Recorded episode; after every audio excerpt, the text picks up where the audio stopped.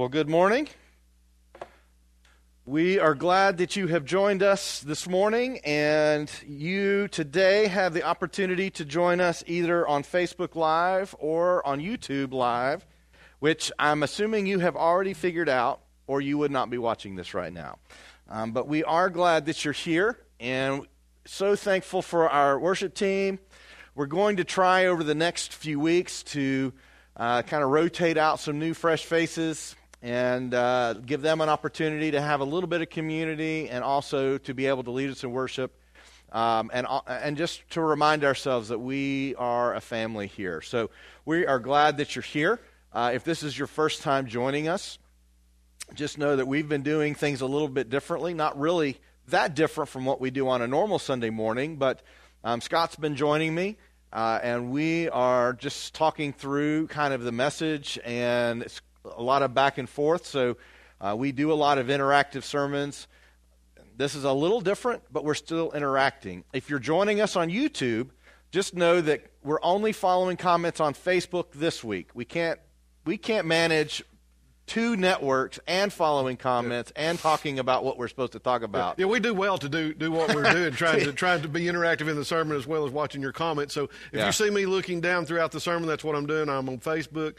I posted on here a minute ago. This is the only time your pastors will be happy that you're on Facebook during the sermon. That's right. That's so, right. So we are monitoring the comments. We encourage you to comment throughout, and we'll try and, and get those and work them into our sermon as we go. Yeah. Uh, I do want to give you just a, a few not announcements, but opportunities. Some of you have been asking about opportunities to serve, which I, I, think is beautiful. We are a serving church. We serve in lots of places in the community.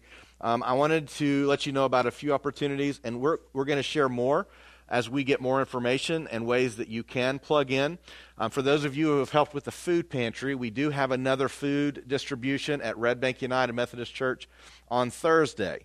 However, uh, in an attempt to stay somewhere around the 10 volunteer uh, number, uh, they are only asking you to come to the food pantry if you have been contacted by them.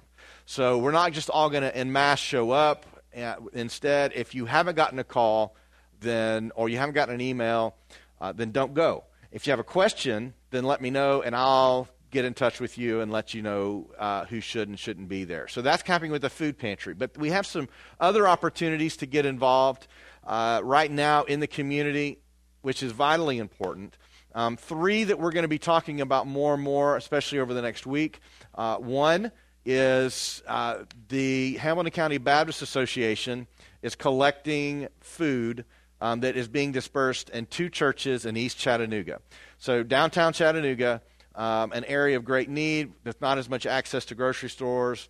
Um, if you want to bring food, you can bring it to the Hamilton County Baptist Association. That is on Access Road um, right off of 153.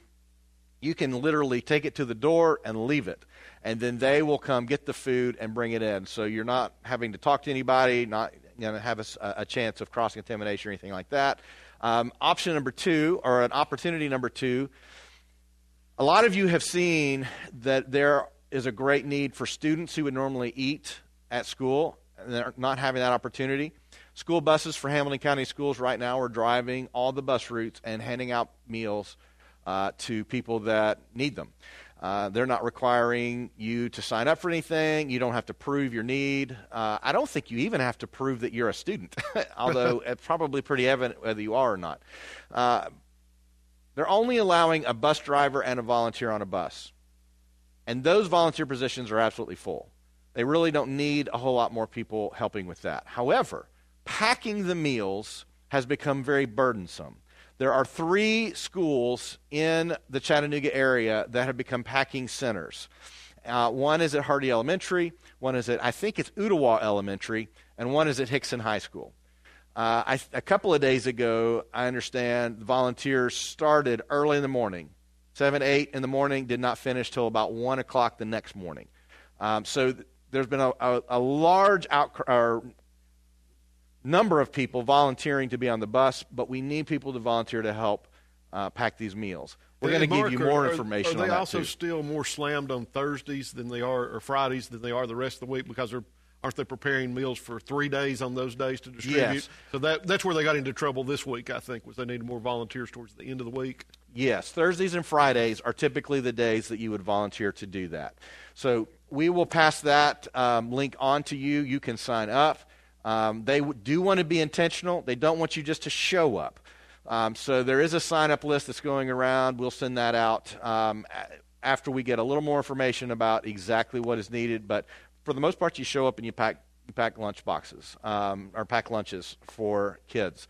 Um, and then the third opportunity is that we are looking for a way to work with the United Way to keep in touch with our senior citizens in the Chattanooga area.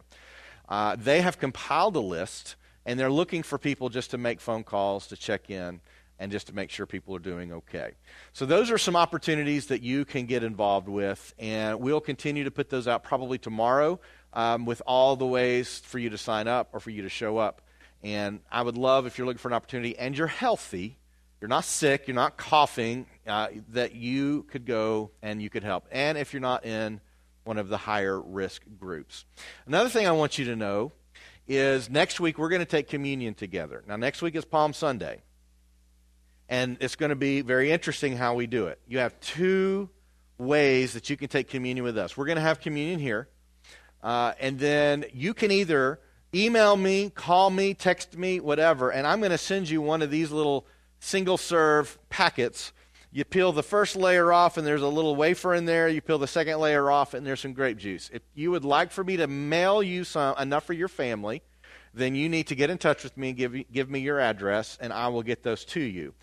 Um, if you would like to pick up some extra bread, or if you just have bread at home, or you want to get some grape juice, uh, Herman's already asked me about wine. You can, if you if you want to use wine, you can use wine, um, and you can just take that together as a family in the your homeschool home. parents are out of wine but now, Yeah. I think. So, Right. so, that, Home- so that may not be, That's right. Home- applicable. homeschool parents, they're yeah, they're recovering right now. So, um, and tomorrow starts another week.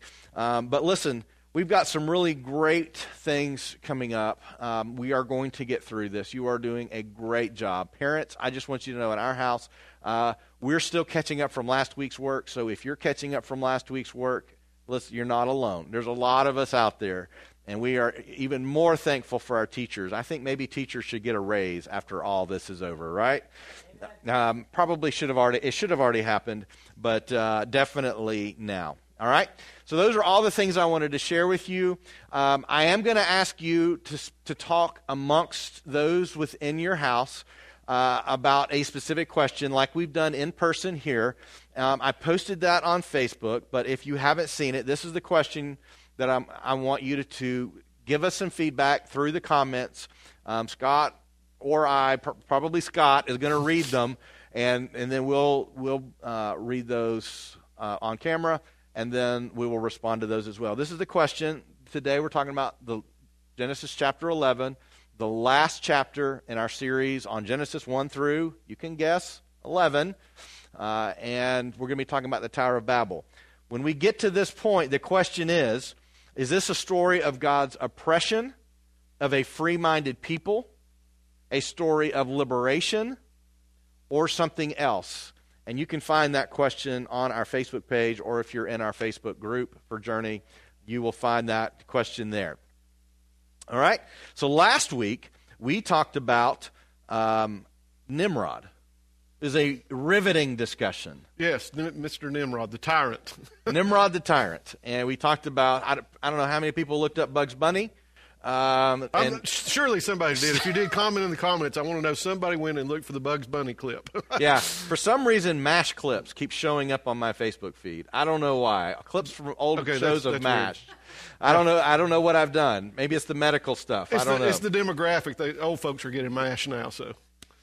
That was not. Nec- that was not necessary. It is funny. I was telling Mark this morning. There are so many things in the Facebook algorithm that are missing now. That the the one thing they haven't missed is the sponsored ads. You still get all of those all the time up top. But there's friends that I, that comment that you, never see. So uh, you kind of have to intentionally go and look for it sometimes. Yes. content you want. Speaking of sponsored ads, we would like to take this moment to thank all of our sponsors today.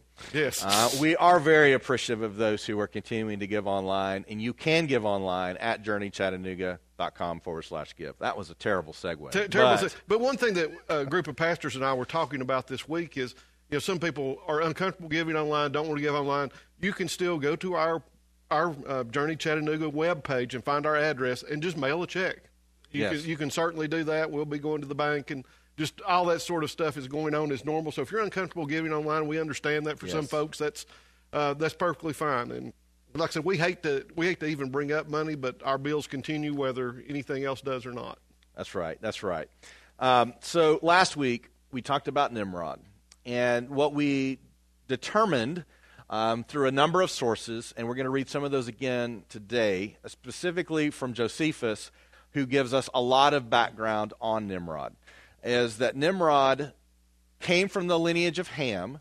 And if you'll remember the story of Noah's fall, which was actually Noah's and Ham's fall, uh, that Ham was cursed, Shem was blessed, and the curse for Ham was that his son Canaan and lineage would be subservient to Shem's.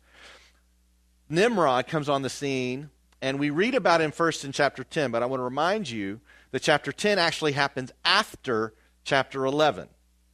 Because one of the ending pieces of chapter 11 is because of their endeavor to build the Tower of Babel, uh, they are dispersed and given multiple languages. But when we begin chapter 10, it actually says these multiple languages already exist and they're already being dispersed. But that's where Nimrod is introduced. So what we talked about last week is very relevant to this week. But chapter 10 is actually um, about events happening before chapter 11. We, we read that uh, he was a tyrant and he loved to be in control. Uh, scripture says that he was a mighty hunter before the Lord. And what we, d- we discussed about that actual language is that means he was against the Lord. Nimrod hated God.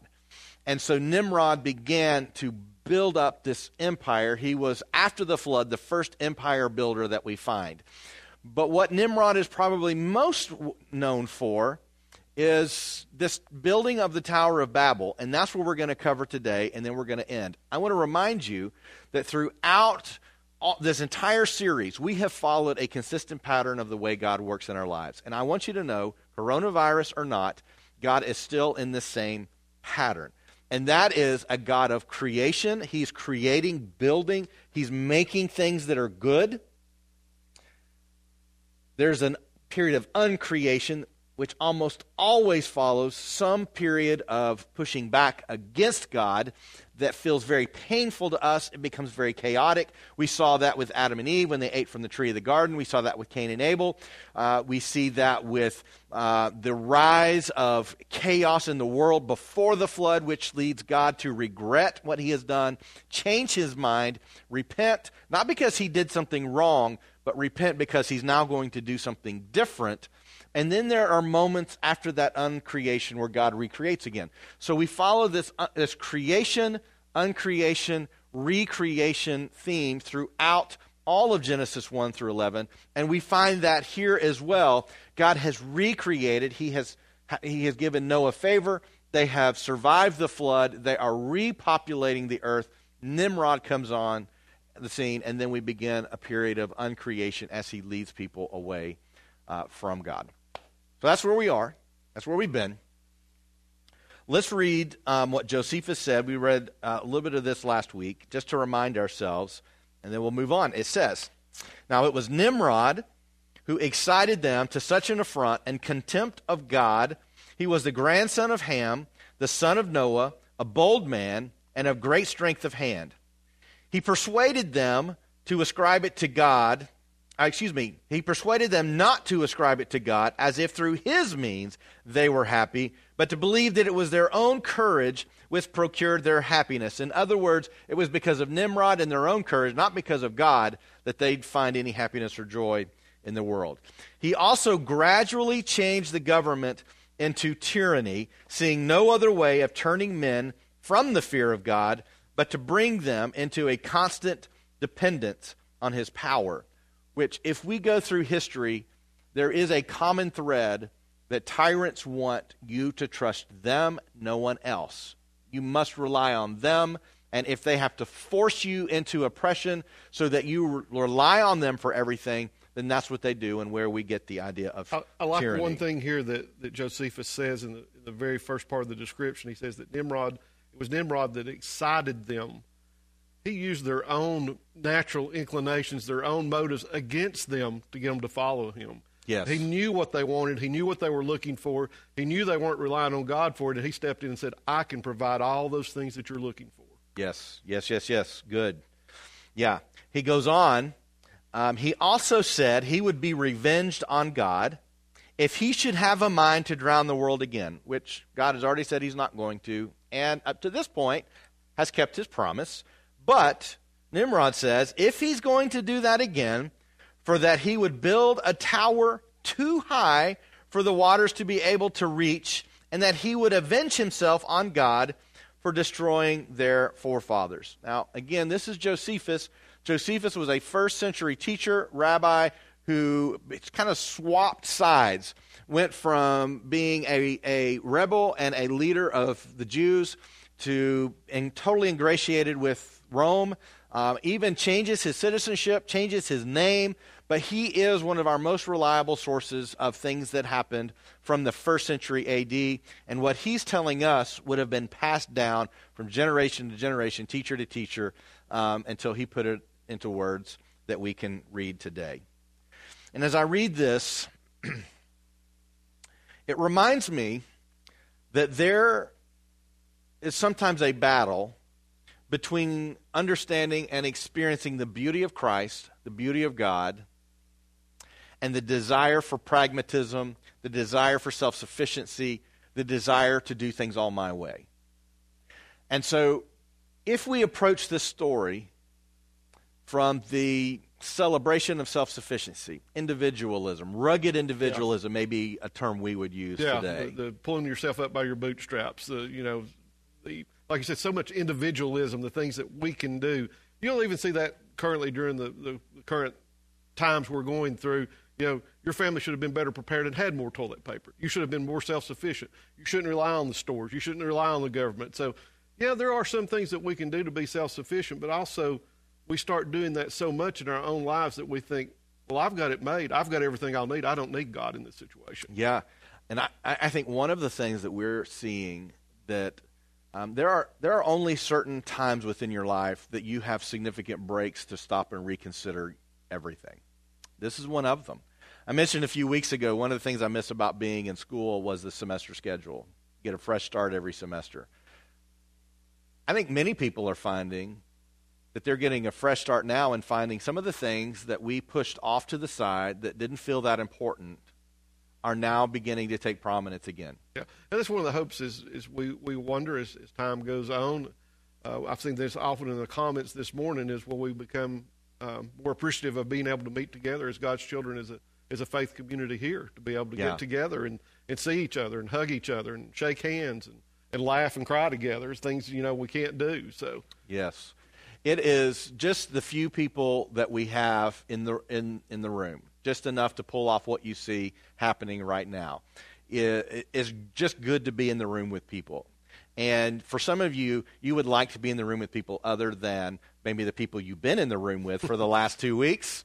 Um, but it, there is a beauty in this community and in this reliance upon each other and this need for each other. And what I, I, I think is probably happening is some people are rediscovering the beauty of their family and the beauty of their time together.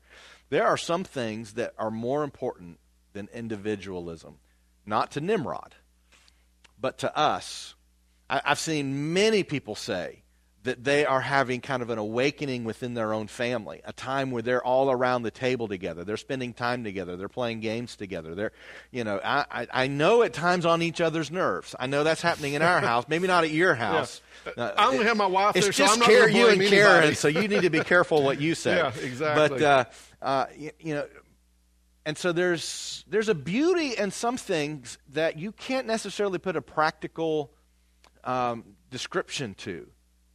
And, and following Christ is, is that knowing God, walking with Him. And we've tried to we've tried to talk maybe too much, although I don't think it's too much, about the difference between being religious and knowing and following Christ. Because being religious will disappoint you and wear you out and make you hate God.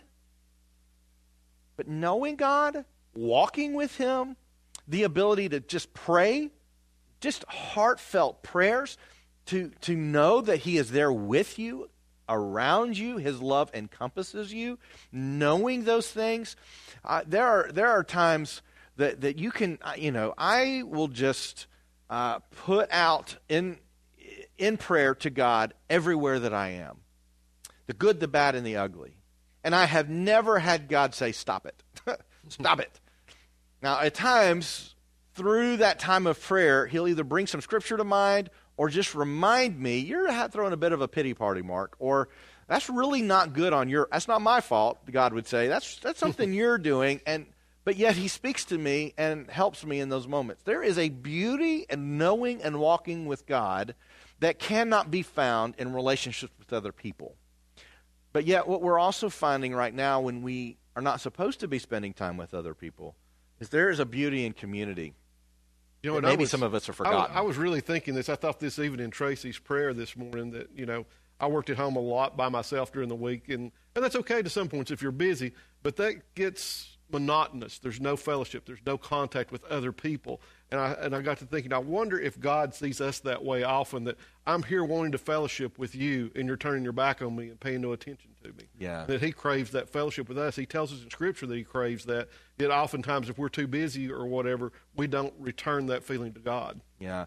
You know, another thing that, that we're finding is in that same vein, what does it look like for us to really rely on God? I mean, for most of us, what does it really look like? Oh, go ahead. Ah, okay. Uh, a point from, from Leslie, who was here with us worshiping this morning, leading worship, is that she doesn't know because she doesn't know what that looks like and how to do it. And I think a lot of us can relate to that, is how we do fully rely on God. Um, you know, there, there are things that God tells us to be planners sometimes. Like God probably expects you to have more than 24 hours of food in your house. Mm-hmm. God expects you to plan that one day you may not be able to work and you may need some savings or you may have emergencies. I don't think necessarily relying on God means going off with no plans or whatever and and taking no responsibility for your own actions. But also, I think there's a lot of things that we do that allow us not to rely on God. Yeah, yeah, absolutely. Um, we, Scott and I were talking before, and one of the things that's important to recognize, I, I, would say people who are really having to rely on God are those who have lost income. You know, uh, and and the problem is, is you have no, you can't just go out and get another job. Now, there are some people who are hiring. You know, Walmart's hiring, grocery stores are hiring, Amazon's hiring, but you can't just necessarily go out and get a job because nobody, a lot of people aren't working, and so you're having to trust and I would say that some cynics would say, well, uh, trusting God must mean that God replaces every dollar that you've lost. It's a, it's a very much a one to one thing, even with the. Uh, I thought about that this week as the uh, government passed a, a, large stimulus. What was it? Two two trillion dollars, almost an unimaginable number. That people are thinking, well, yeah, those those folks are out work, they're going to be okay now. They're going to get twelve hundred or twenty four hundred dollars plus you know, five hundred dollars per kid. You know, the cheapest rent in Chattanooga for a one bedroom apartment is around a thousand dollars. You know, we've got to be realistic. That's not a one to one replacement. Those people are still going to be hurting. They're going to still be needing things, and their businesses that they were working in may never come back. We don't know. There are small businesses that have already said we will not reopen. This is this was just a this is now a failed venture, and those folks will have to find employment elsewhere. So, in the same way, God, I don't think gives us a one to one things. He'll meet our needs but maybe not so much our wants. Yes, there are there are some that may not survive. There are churches that may not be here when this is over. Does that mean God doesn't love them? Does that mean God's not providing for them? Does that mean that, that God is not trustworthy yeah. for them? And yet, and of all people, there there shouldn't be a pastor out working in town. Uh, I, don't know. I can speak for my, myself and Mark. We haven't slacked up on doing church duties in any way. Uh, the church is still the church. Uh, still has the same needs. We're still trying to bring you what we think God is, is leading us to bring you. And there's pastors all over Chattanooga, all over the country that are doing the same thing. So it's kind of unfair to. We, we often look at people like you've put yourself in this situation, or you you you know it's something you've done. Well, God isn't really discriminating in this in this deal. There are pastors that are going to be hurting in this. There's churches that are going to be hurting, just like small businesses are. Yeah, yeah. I I do think for people of faith, we have to begin to identify what does it mean to trust God. And one of the things we see in the story of the Tower of Babel is that there's not it's not just that they don't trust God. There is a need for self sufficiency. And what God may be trying to provide in trusting Him is not always the sufficiency that we would choose for ourselves, but there may be other things. Let's dive in and, and see where that yeah, may one, take one us. quick point I think here that's really relative to the conversation we've been having is Rick Adams says, trust unconditional love. Yeah. Man, how can you how can you not trust something that's unconditional? It's not based on our behavior, it's based on God's goodness. Yes, yes, yes, yes. So let's jump into Genesis chapter 11. We're just going to read the begin with the first four verses because um, that kind of sets up the story. And it says, Now the whole earth had one language and the same words. That verse is why we believe that chapter 11 comes before chapter 10 the whole earth had one language. Go back and read chapter 10, you'll find all of the different clans that are separated with all of their different languages, um, and that's in chapter 10. So, the whole earth had one language and the same words. And as people migrated from the east, uh, they fa- which is where everybody was, by the way. because yeah. as we Noah and his family, yeah. everyone was in the east. Pretty much everyone was in the Middle East. We talked a little bit about that last week. Um, they found a plain in the land of Shinar and settled there. And they said to one another, Come, let us make bricks and burn them thoroughly. And they had brick for stone and bitumen for mortar. Then they said, Come, let us build ourselves a city and a tower with its top in the heavens, and let us make a name for ourselves, lest we be dispersed over the face of, of the whole earth. There's a lot of language about what we're going to do for us. Yeah, there's a lot of us in that verse. And I was thinking this morning, what would that, that passage of Scripture look like if we replaced each one of those us's with I? Mm-hmm. I'm going to do this because mm-hmm. that's really what we're saying. Yeah, that's right. That's right. So as we look through those, especially verse 4, especially verse 4, the folly of Nimrod and really all the people that followed him, because remember, he built an empire he was a magnificent person. He was a great hunter. He was strong. He was a great leader. He was a great thinker. He was able to, because empires don't, aren't just made out of lots of people. But keep in mind, an empire at this time is still not a lot of people. Yeah. you know, we're at best, uh, scholars would say there may be around 30,000 people on the face of the earth at this time. Uh, and that's having a lot of kids which may happen in nine months here. Yeah. I don't know if that's going to. Our nursery yeah. may be packed in nine. It's months. either that, or I've we've also said that uh, depending on your family situation, it may be divorces in two months. Or divorces just, in two months. Depends on how Let's well the family's getting it. along. That's, that's right. Look, that's Let's not look it. to the positive. Yeah, yeah, yeah. So the folly of Nimrod and all the people that followed him uh, can be can be found in four statements, but I'm going to list those in two, and it is: Let us build ourselves a city instead of filling the earth. Instead of filling the earth. Genesis 9 1. Now, this was the call to Adam. And then when Noah and everyone got off of the ark, Noah and his family got off of the ark, this is what he, God said to them. Genesis chapter 9, verse 1. God blessed Noah and his sons and said to them, Be fruitful and multiply and fill the earth. God's call has always been be fruitful and multiply and fill the earth, which means be fruitful and multiply and don't stay in the same place. Scatter, go out into all the earth, fill all the earth. And yet, what they are saying is really two pronged. Number one, we're going to build something for us. And I think that city was probably representing their own security, safety. Yeah, yeah. It's our own community. There's nobody from outside ever going to harm us. We've we've done everything to fortify ourselves into this this community group that we're all going to take care of each other and nothing's ever going to harm us because we've got each other's backs That's without right. considering God. That's right. That's right. So, you know, one thing too here I find interesting, Mark, when uh, this passage um, that talks about God and Noah and Noah's family was spared. okay, and we look at that and we see that everyone that was spared came from Noah's family. That would include Nimrod. Mm-hmm. Nimrod's back here. We read from the from Josephus a minute ago. Nimrod is going to avenge his forefather's death.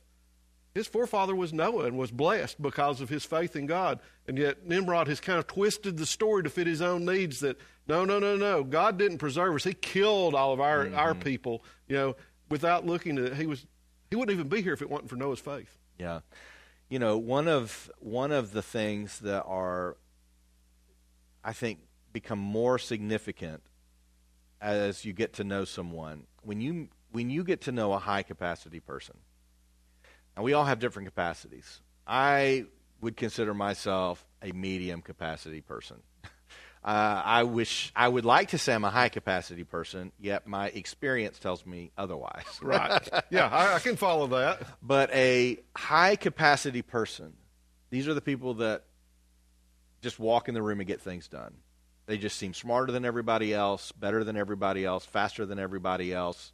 They get you know raises quicker than anybody else. Um, those high capacity people.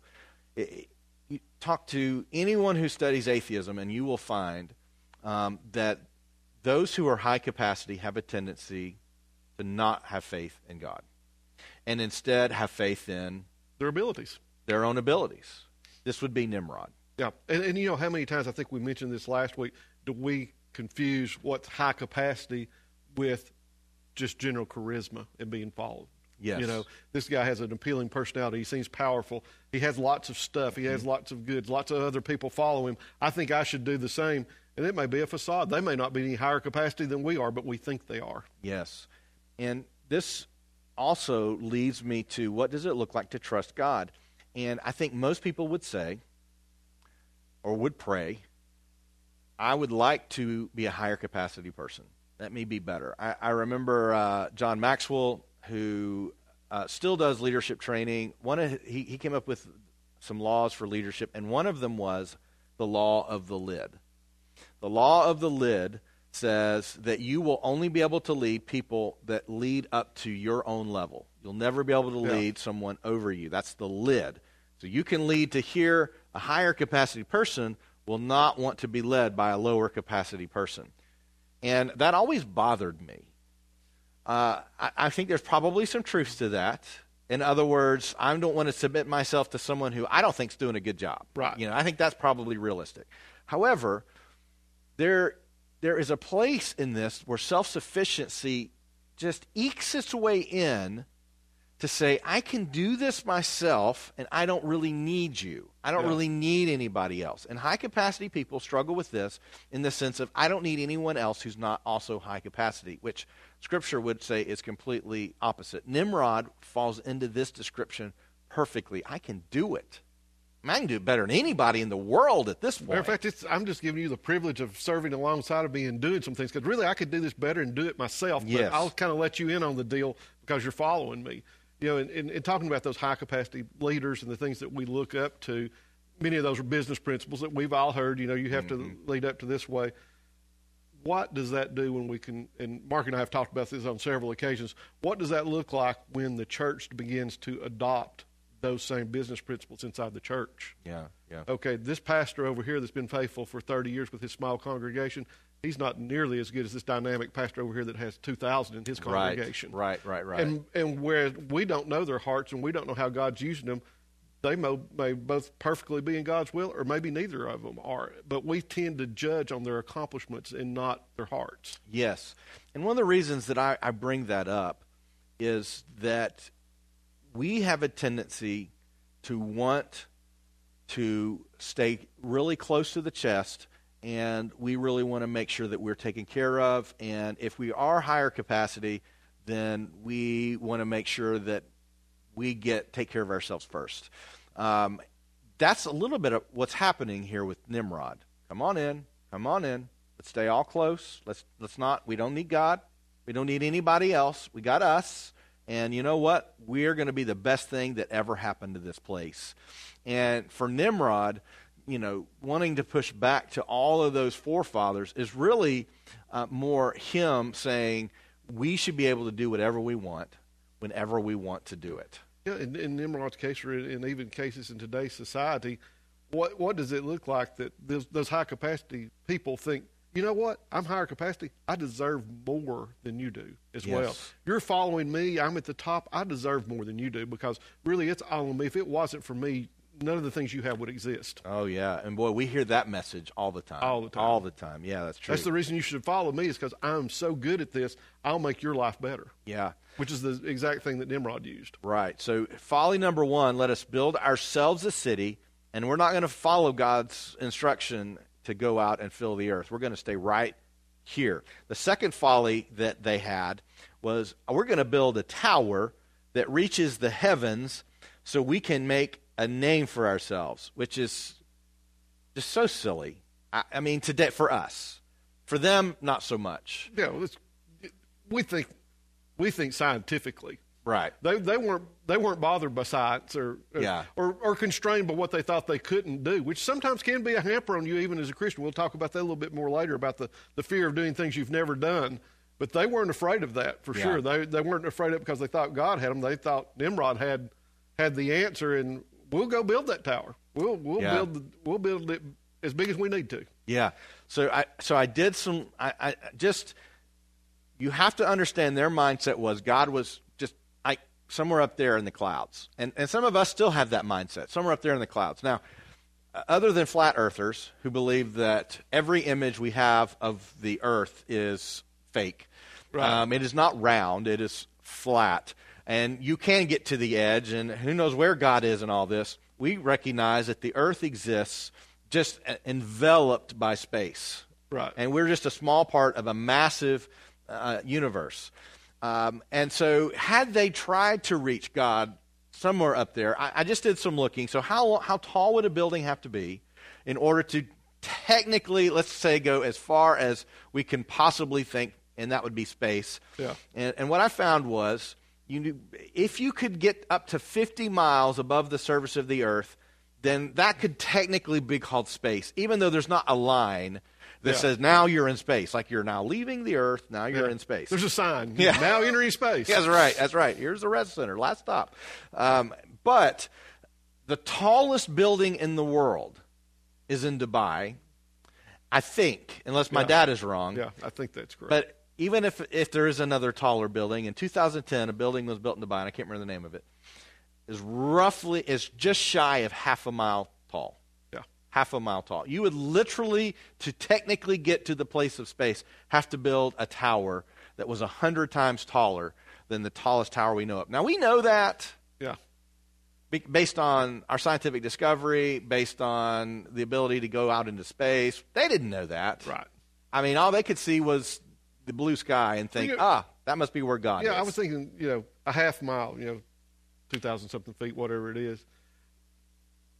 Think of the highest mountains we know of, how high they are in elevation compared to other people. But when you look out there at that mountain, does it look that tall? Yeah. It, it does not look that tall. So they would be building this tower thinking, you know what, I'm looking at this, it's, it's lining up, it's like, you know, it's about even with the highest mountain we can see. We're, we're going to be good. We're going to get to the point that God can't flood us out again. Yes, yes, which is, is something that Josephus brings out. Right. The, the text, the biblical text itself does not, but Josephus uh, brings that out that he is, in fact, attempting to um, escape a potential flood number two. Let's build a tower that reaches the heavens so we can make a name for ourselves. In other words, so that we can rival God, which is the oldest temptation literally in the book. I- you know, Isn't that where we get Satan from? The reason he's a fallen angel? Yeah. The same. Hey, you know, I can do as good a job as you can. I, yeah, I want to be equal with God. Yeah. And then what does he tempt um, Adam and Eve or Eve yeah. with? Yeah. You'll you'll know. You'll be like God. You'll know. You'll be just like God. So it's this is the oldest temptation in the book. We don't need God. We are just as good as him, which is so silly. You know, even even Satan's tempting Jesus was a a, a Yes. bit of that. It's like you know, you can jump off this high place and God will save you because you're you're basically you are God. And he also said, if you bow down to me, I will give you the Everything, whole yeah. world. Which like You don't have it. So He how can you well, give it to I know, and Jesus does. Jesus Yeah. already has it. Yeah. And Satan's like, I'll give it to you. It's like, you know, I, will give you the keys to your own car, car yeah. you know? and the payment that goes with it. yeah, right. Yeah, right. Um, so this, this, but this leads us to a bit of a, I won't say a moral quandary, but something that as as a people of faith we have to wrestle with and we have to have an answer for. And this is the question that I, I, I posted on Facebook. I, I read to you um, just as we began this morning. And that is, and I hope that you've been discussing this kind of uh, within your family. I know we already have some comments on a previous post about this. But the question is Is this a story of God's oppression of a free minded people? In other words, as we get to the other the rest of the story, and we know that God is going to, to hamper their work. The tower is going to get halted. They're going to be spread out. We'll read that in a minute. But at this point, what they're saying is, leave us alone. Don't tell us what to do. Let us do things for ourselves and let us be what we want to be. The question really falls down to should God let them do that? Is God stepping in where he shouldn't be stepping in? And so I, gave three choices for this, and you, the third choice lets you take it wherever you want. Is it a story of God's oppression of a free minded people? Is he oppressing them by not letting them build what they want to build? Is it Option two, a story of liberation. And if so, why? And then number three, or is there another takeaway that you have from this? So if you if you've been thinking about it, rather if if this is your first time with us, normally we would stop and let people discuss in the room. We're not going to do that today because stopping online feels weird. Yeah, it does. It, there's a little lag here, so it'll be really awkward. yeah. So 11 second delay. There's 11 se- okay, on, depending on your device, depending yeah. depending on your device. So um, so I'd like to hear what your comments are. And we'll read them and I'm a, I'll I'll pull them up on mine as well. We'll read them. I will read um, Kurt uh, let me find it. I saw that comment earlier. Well, okay. I'm not going to find it now. Oh, there it was. There it was. It says, Kurt says this I haven't thought about this story for many years, but reading it today, I think of the rich, the powerful, the elite of the world consolidating their power and influence, which I'm assuming Kurt is talking about Nimrod. I think of them oppressing the people of the world, and I think of God separating them so that none of them could claim dominion over the whole world. But I could read this tomorrow and think something else, which yeah, it's common. yeah, yeah. I think I think we all read things, and, and, depending on the context of the situation around us, sometimes we interpret things differently, and sometimes I think God has a different message out of that that passage for us, depending on the situation you're in. Uh, scripture pe- speaks to all of us in in many ways. Sometimes that's right, and all of them are true. That's right. That's right. That's absolutely true. So as as we look through this, um, let me know. Let me know what your thoughts are. Let me scroll through here and see if we have some.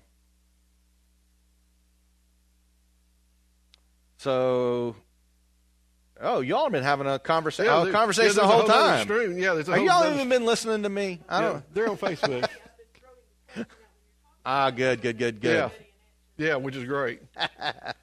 yeah, but you know, in going back and, and thinking about this, you know, is it is it oppression?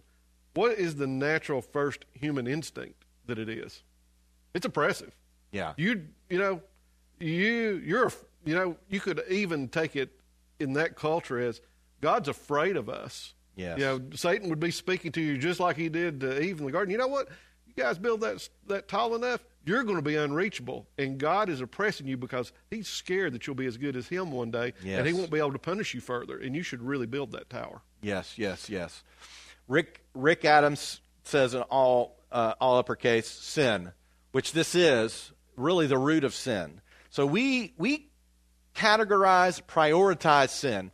Uh, for some people, you know, one sin is way worse than another. A little while I, not so bad, you know, and um, and yet, it's still at the core of all sin is the original temptation that we just talked about from Satan towards God also how he led Eve and then brought Adam in, and then how we see it with the just increase of chaos, and then we see with Nimrod, we see we, throughout life and in our own lives is really us saying, my way is best. Yeah. And that's what Helen says. She says her answer is something else, Helen Adams.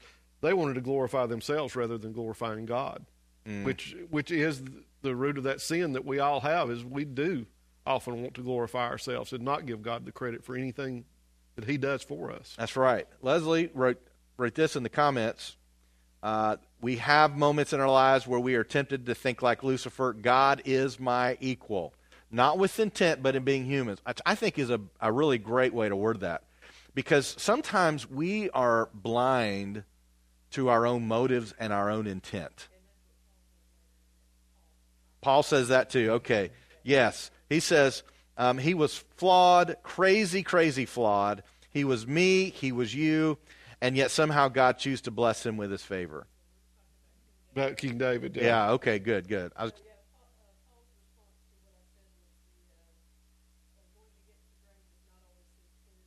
Hmm. Yeah, one of the responses from Paul was, if you may not can hear Leslie in the audience, was the fact that going against the, the grain, you know, is just sometimes it feels natural to us and sometimes it doesn't, depending on depending on whether it meets my own motives or not. Yes. If if going against the grain makes me feel good about it, I'll probably be a lot more likely to do it than I will if it's like, yeah, that might not be such a good idea. That yeah. might that might blow back on me somehow, and I don't want to go against the grain and rock the boat, so to speak. Yeah, yeah, yeah, yeah.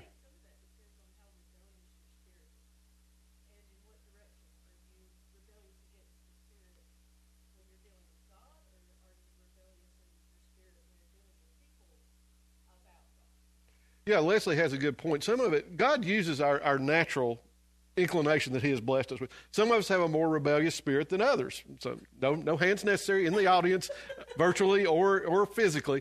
But some of us are more rebellious than others, and that can be turn to a good thing or a bad thing. We can use that rebelliousness against God, or we can use it for Him, rebelling against the things that go against His kingdom and what He would have us to do. Mm-hmm, mm-hmm. We, it can, we can be rebelling against people that are being taken advantage of by others. Mm-hmm, we, there are so mm-hmm. many good things that, that we can channel that into that God can use it as a blessing, or if we self focus it, that rebellion can be all about doing what's best for me. Yeah. And this is, this is why, if we're going to be a follower of Christ, we have to come to the place of saying, God's ways are higher than my ways. God's ways are better than my ways. And I want what He wants for me. This is, this is really what God has, is doing through the entire redemption story. I'm rescuing for you from yourself, is, yeah. is essentially what He. But we have to admit that I need to be rescued from myself, which is not a popular way to view life or to talk about life. It makes you look weak. It makes you look like you can't handle it and you need somebody else. We talked about that last week. You yeah. need a crutch. Need a crutch. And yet, what God is saying is, I have so much more. This is where that beauty of walking with God is so much greater than, than the tarnished folly of self sufficiency. It is so beautiful to walk with God that if you have only followed in religious tradition and not truly known God for who He is and His love for you, then you can easily come into a, a, a belief that, well, this is oppressive. You should be able to do what you want to do. And yet, this is what Melissa um, says God's dispersal at the tower is like he is saying, okay, kids, that you can't choose to do what is best for you, I'm going to change things up so you will be on a healthier path for mankind. Yeah. Which I. I think that's totally agree with Melissa, and but at the same time, I think a lot of people still view that as oppression. Yeah, Helen says, would Adam says, would you say that that's more like discipline rather than oppression? Yeah. yeah. How many times have you been disciplined and thought you were being oppressed when it was for your own good? Yeah. That discipline was. Yeah. Yeah, in the moment, yeah. Leslie says they feel the same. Yeah. That's that's very true. The oppression and, and, and discipline feel very much the that's same. That's right. Yes. Yeah. When I was a kid, you know, you go to those gumball machines, and some of them have little toys in them, and they had like the little uh, you know, one-time use parachute guy. Oh, the you know, parachute you guy it, is awesome. Yeah, you use it one time and then yeah. a string breaks or something, yeah. or or he ends up on the in the gutter or, yeah. or, in a tree or something. And I remember thinking, I was very young. I was maybe six, seven years old. My parents, my parents are some, some of the most generous people that I know, and and Dad made a good living, but he gave a lot of what he made away, and mm-hmm. so that means he did not spend it on us. Now, we had everything we needed and then some. So I don't want you to think like, you know, we were begging for scraps or something. But when we would go and I would say, Oh, I want a parachute man, Dad would say no. I mean, almost invariably. Once in a blue moon, we could get something. I remember thinking, when I get older, I'm buying all the parachute men that I want to buy. I'm buying them all. I'm gonna every time I stop by one of these machines, I'm sticking a quarter in, and I'm getting me a toy, and I'm gonna have a million of these things, which is very much the very same mindset. I am gonna get what I want, and the yeah. fact that you won't give me what I want, you're oppressing me. Yeah, yeah. Come on, Dad. It's only a quarter. It's only, you know, it's only a quarter, Dad.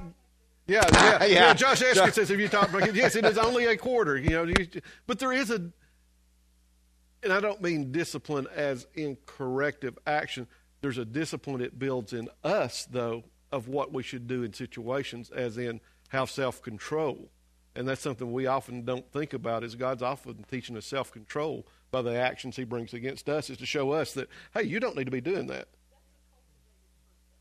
Yeah, yeah, Leslie says that's a cultivated fruit, something that you, you have to work through. You have to work yeah. through to get there. Absolutely. David says, is it liberation? The people certainly did not view it as such then. A large span of time of God working in and through humanity, I would say yes, it is. Especially uh, reference Acts 2 when this confusion of language is essentially reversed when the Holy Spirit comes. Oh, that's good. That's a really good tie in, David.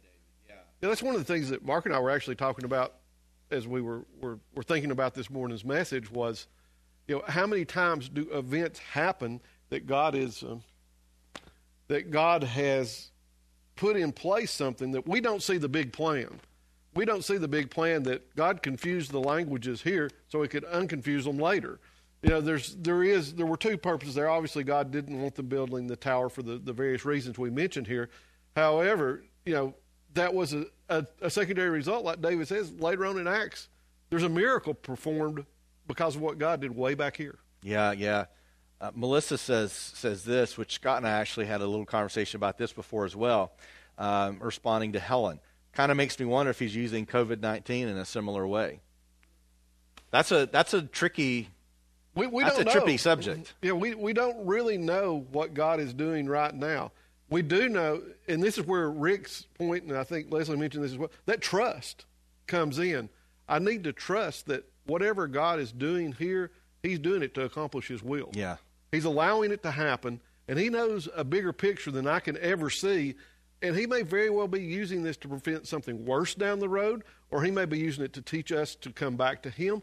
There are things we can't know the mind of God. He is so above us, but we can know to trust Him and that He is doing what is best for us.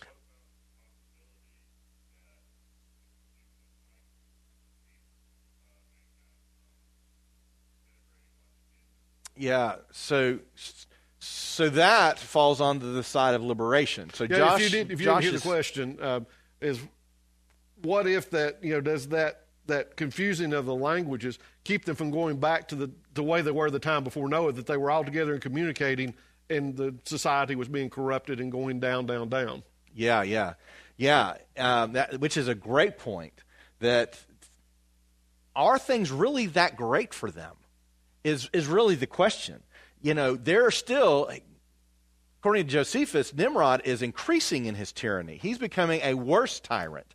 And as he's doing that, tyranny requires a loss of freedom. Otherwise, it's not tyranny. And so that oppression, they it is still a people oppressed, maybe blindly, and they've bought into all the things that Nimrod has said. But that is a very good point. Um, I like this point from Christy Tutherow is how simple yet hard to come to terms with I need to be rescued from myself. Yes. That's that's tough because I think I know what's best for myself and I may be driving myself in a direction that God knows is going to be total self-destruction. Yeah, yeah. Mur- John, according to Murphy, says before you go to much go much further, I'm putting an end to your pride. I think that's definitely um, part of it. But even that comment is, is based on is that oppressive by God, not letting them continue in their pride? This is where different perspectives would view this story very differently. Whereas I would say pride, it destroys relationships, it destroys people.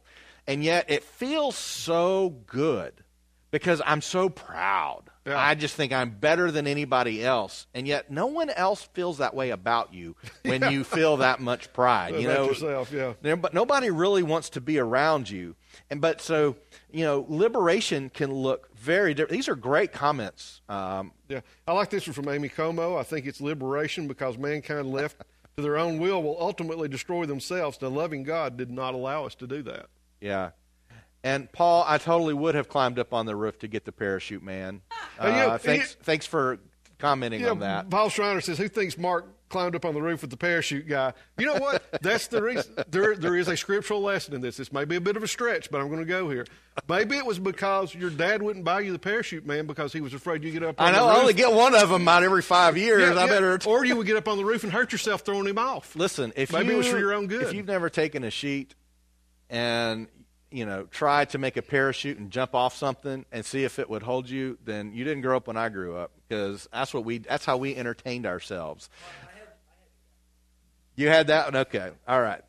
Um, so Emma says, "My mama, that's Deidre, so I better read this." Yes. says that she views this as liberation from Nimrod's tyranny so that the people would have to think for themselves and make the decision to follow God instead of following a powerful person.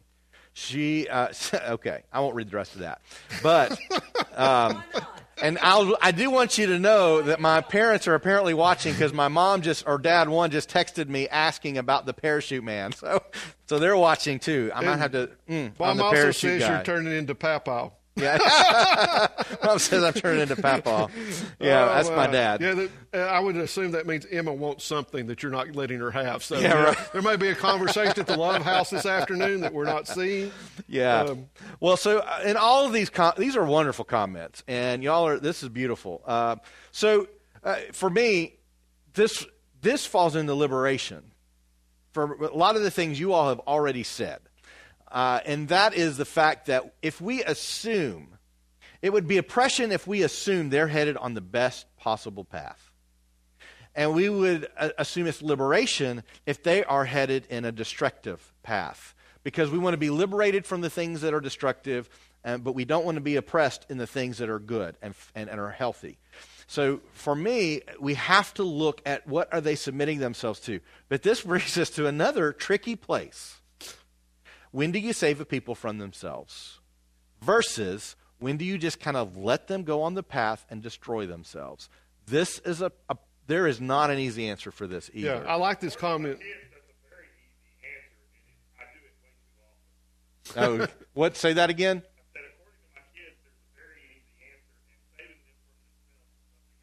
Oh, Josh is saying his kids think he saves them from themselves way too often. I've met his kids. No, you don't, Josh. I, And- know and- your kids. Probably all our kids think that about us. Yeah. Yeah. Uh, Gwen Rose says, If my people who are called by my name humble themselves and pray and seek my face and turn from their wicked ways, then I will hear from then they will hear from heaven and will for, I will hear them from heaven and will forgive their sins and heal their land. Yes. If we don't have that opportunity to turn, it doesn't accomplish God's will. Yeah. You know, if we don't have free will anymore, Yeah. if if if we're not given that opportunity, so so sometimes I think God orchestrates these things to allow us to turn from our ways and turn back to Him. Yeah. You know, I, one of the things we, we will often talk about is just the need for a change of perspective. And I, I love that Melissa brought up the coronavirus as what Yeah. could God be doing through it. I, I, it would be interesting to know if there was a way to get some metrics on how many families are saved because they're forced to be in the house together and not off doing all the other things. How many kids' stress levels begin to fall because they don't have to jump from activity to activity to activity to activity and then excel in every single one of them.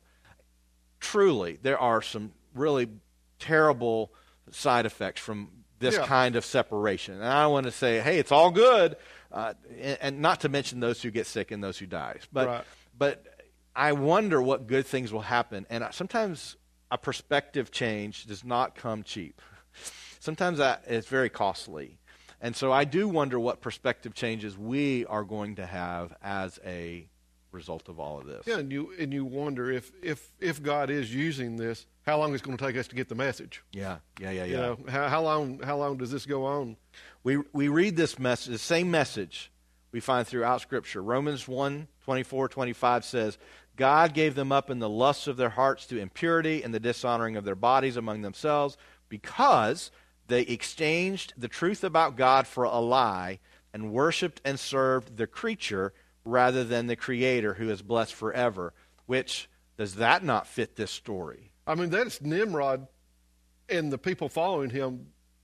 Yes. You know, you almost wonder if the if Paul writing Romans here had him in mind. Had him in mind because it's like you know, remember back when Nimrod was leading the people, he made them turn to him instead of the Creator to worship him instead of God. Yeah, and you that's so so and, fitting. And this is one of the reasons why we joke, although we're not really joking about being equal opportunity offenders when yeah. it comes to political things, because it, among believers, I think that intent that Leslie mentioned a while back it's sometimes hard to determine how much of our trust are we putting in our political leaders. How many times are we saying this political leader is going to rescue us? They're going to help us. They're going to give us the life that we want. And and they always disappoint. they always yeah. disappoint. You're seeing the 2020 election campaign for president is taking place right now. There are things being orchestrated. Press conferences are being considered. Candidates, what they're going to say. All that is being orchestrated to make you choose one person over the other based on who you think will do the most for you. Yeah, yeah, yeah. All right, we're gonna we're gonna leave politics for now because we're we're running out of time. Genesis uh, 11, we're going to finish. This is all we're going to read for Genesis 11. And the Lord came down to see the city and the tower. So this is also reminiscent of now God is walking in the garden, and Adam and Eve are running and hiding. So the Lord came down to see the city. It's not like, I wonder what's going on in, uh, you know, Nimrod's territory. Let's go check it out. And then he was surprised. He knew. But he came down to see the city and the tower which the children of man had built. Uh, interesting, you know, that word there, same word for Adam, children of Adam. He's making the association that you are following in the steps that I told you not to follow, but yet we were following it anyways. Um, and the Lord said, Behold, they are one people, and they have all one language. And this is only the beginning of what they will do, and nothing that they propose to do will now be impossible for them. Come, let us go down there, confuse their language, so that may, they may not understand one another's speech. So the Lord dispersed them from, from there over the face of all the earth, which is what He told them to do in the beginning. And they left off building the city. They stopped.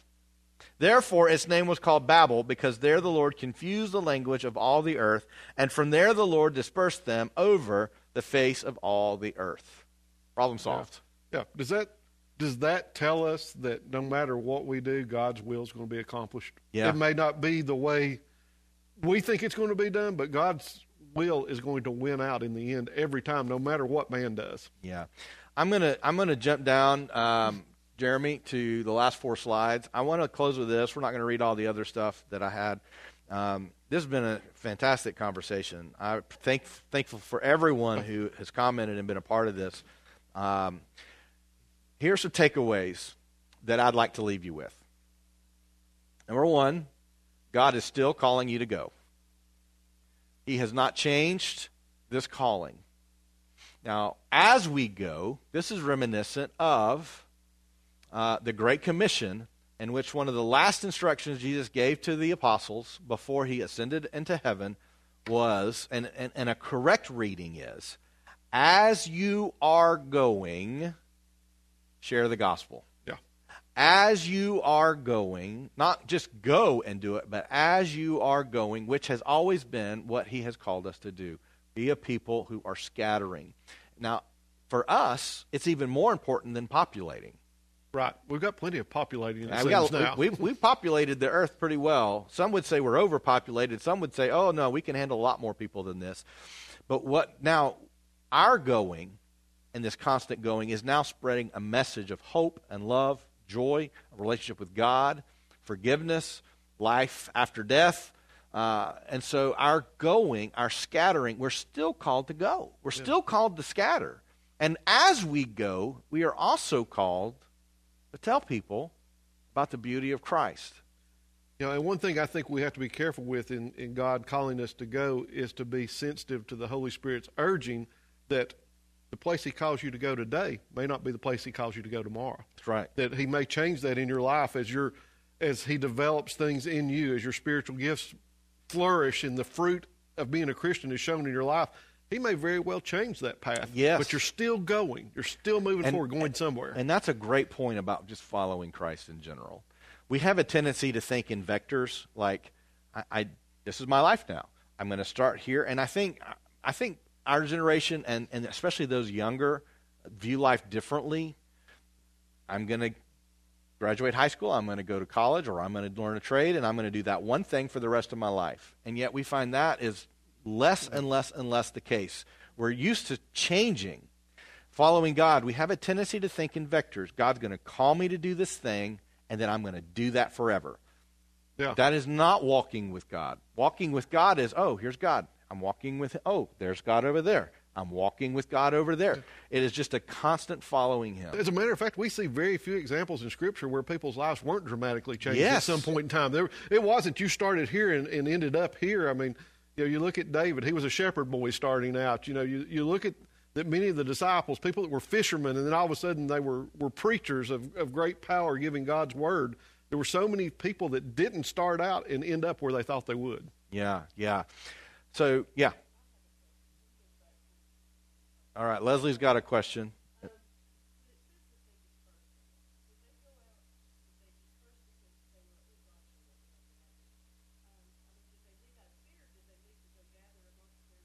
Yeah. Yeah.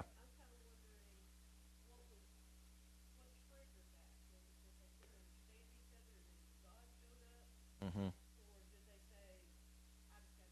So, so Leslie's asking, wh- why did they disperse? Why didn't they just stay there and all speak different languages? I guess, and uh, you know that's a good question. I think a part of that had to do with the fact of the the general human drive to be with people that you are like, and so those who were together had those who spoke the same language tended to stay together, and and that's not just by the clan of Shem, Ham, or Japheth. Even within each clan, they each had different versions of languages within each clan, but it it drove them to no no longer work together towards that end, and so they began to fill the earth. But we don't have a lot of information on on that. Yeah, Yeah.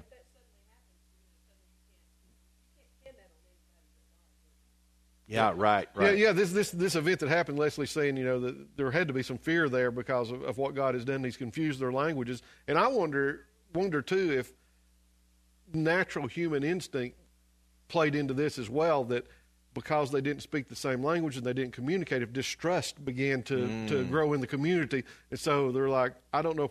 What's going on here? But I don't think I can trust those people because I don't know what they're saying. Have you ever been in a restaurant and somebody's speaking in a foreign language and you wonder if they're talking about you? Yeah. you know, and that's that's an No, example of that's. Yeah. I've never thought that. You never thought Do you that? think that often? all, all the time. yeah, they are. They are talking about says they are talking about They you. are talking but about then- Scott. But but if you don't communicate and understand someone, it builds distrust, and I can see that driving them apart as well. Yeah, yeah. Yeah. So what we also see is what they were trying to do was protect themselves from fear.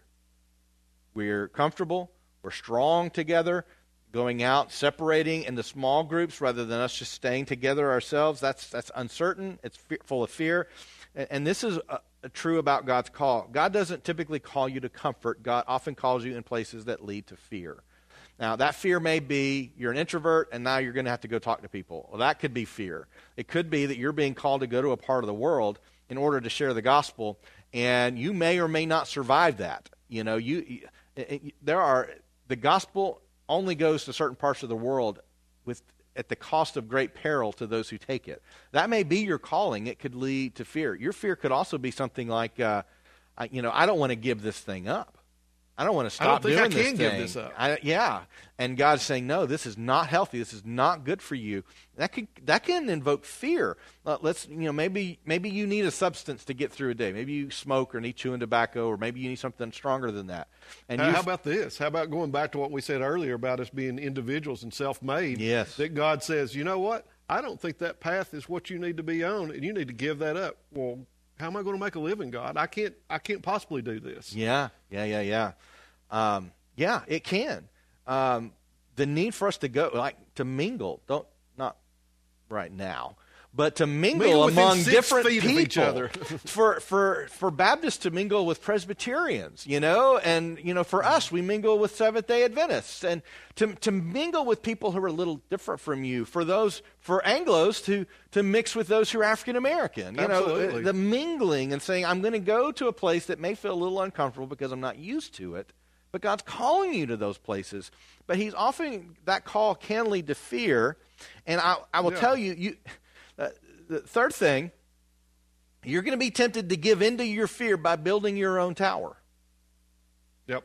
And some of you are loving the coronavirus because your tower is your home and you don't want to leave. I'm fortified within my home. I have food. I have supplies. Nothing can reach me here. You guys go and kill Noth- yourselves. And, and nothing you know, unexpected is going to happen here. That's right. I, am in I'm total good. control.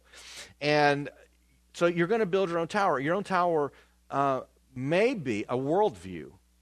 I mm-hmm. feel comfortable in this worldview. Maybe it's a it's a, a personality trait, pride, or ju- being judgmental. Yeah. Uh, people who are judgmental want to feel comfortable about themselves, so they judge others. So we can build these towers, and it's our fear that drives us to build them, just like it drove them. Nimrod's fear, we talked about last week, of being subservient to anyone else now making everyone subservient to him. And that, and that, fear in that tower, Scripture describes that often as a stronghold in our yeah. life, a, a, place that we can't get out of and get around without God's power. Yeah. And in those towers, God is still dismantling them, just like He dismantled this one, because He's calling us to a place of health not to a place of security. Our security is not our, the, the freedom from peril or the freedom from danger or the freedom from pain or hardship. The kind of freedom that he's offering is transcending it all and walking with him through it. And so God is still dismantling the towers that we put up because of fear. Whether we see it or not, whether we like it or not, God is still up to the same thing. Yeah, I, have I've been thinking throughout this this this message today that it's like God gives us these Legos to build. He gives us all these Legos, and we start building them and what we think they should look like, and God comes back and says, "No, I don't think so. I'm going to take and take these back down and put them down here. Let's see if you get to the point I want you to this time." And it may be something like, you know, I love the Lego with the little propeller on it. That's just cool. Yeah. And God may say, you don't need the propeller in your life. I'm going to put it to the side. Mm-hmm. And so mm-hmm. God has this plan for us, and He's constantly, like you said, taking and, and re engineering and rebuilding things in our lives that, that we don't see He's even doing behind the scenes. Yeah, yeah, yeah. All of this story, I want you to remember, the whole 11 chapters is telling the same story creating, uncreating, recreating. Just as God stopping the building of the tower and the city, he begins to recreate by dispersing them across the world, becoming more in line with what they were supposed to be. This is happening today. Coronavirus sure feels like a period of uncreation. But a period of recreation is coming. We are going to get back out. We're going to get back out with a different perspective because of what we've just been through or what we're in right now. And so just recognizing God is continuing to move us. This is one of the reasons I, I don't see this as a story of oppression, but one of liberation. God is moving us to freedom in Christ. Paul describes being tied to our sins as being enslaved by them. He's moving us towards liberation. He's moving us towards freedom. And that is the great love and joy that we have um, in Him.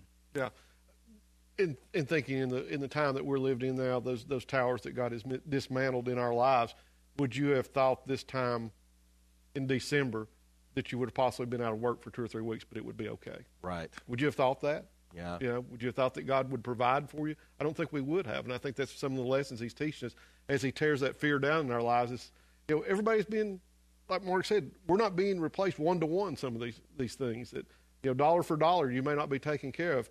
But we haven't seen people starving in our community. Yeah. And the community is coming together and helping each other, which is what God wants us as Christians to do anyway. Yeah. Yeah. Sharing, yeah. Leslie says sharing toilet paper. That brings up an image I don't want to know about. All right, we were headed. We were going to end on such a positive note before that, but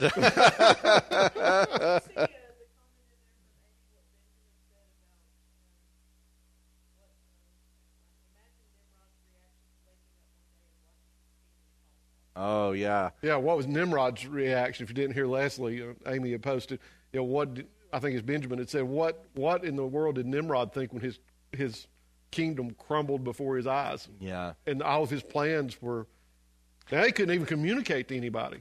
Nimrod completely felt oppressed, I'm sure, but yet the people were set free from his rule. But even in Nimrod's case, he did continue on. He did. He, he did, did, continue on. That's right. That's right. He didn't do God's will still, but he still continued on. All right. Let me let me tell you what we're doing for the next couple of weeks, and then we're gonna we're gonna close in prayer.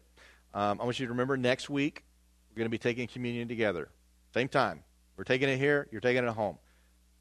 Let me know if you want some of these, um, and how many you need. Um, also, if you'd like to just pick up some bread and you would like to pick up some juice or something to take and just, just have it at the house, just pull it out when it's time. We're going to do it together. And there's, there's kind of a, a community, and even if we're in our own homes, we get to do this all together. So we're going to do that next week. Next week is Palm Sunday. It's week before Easter.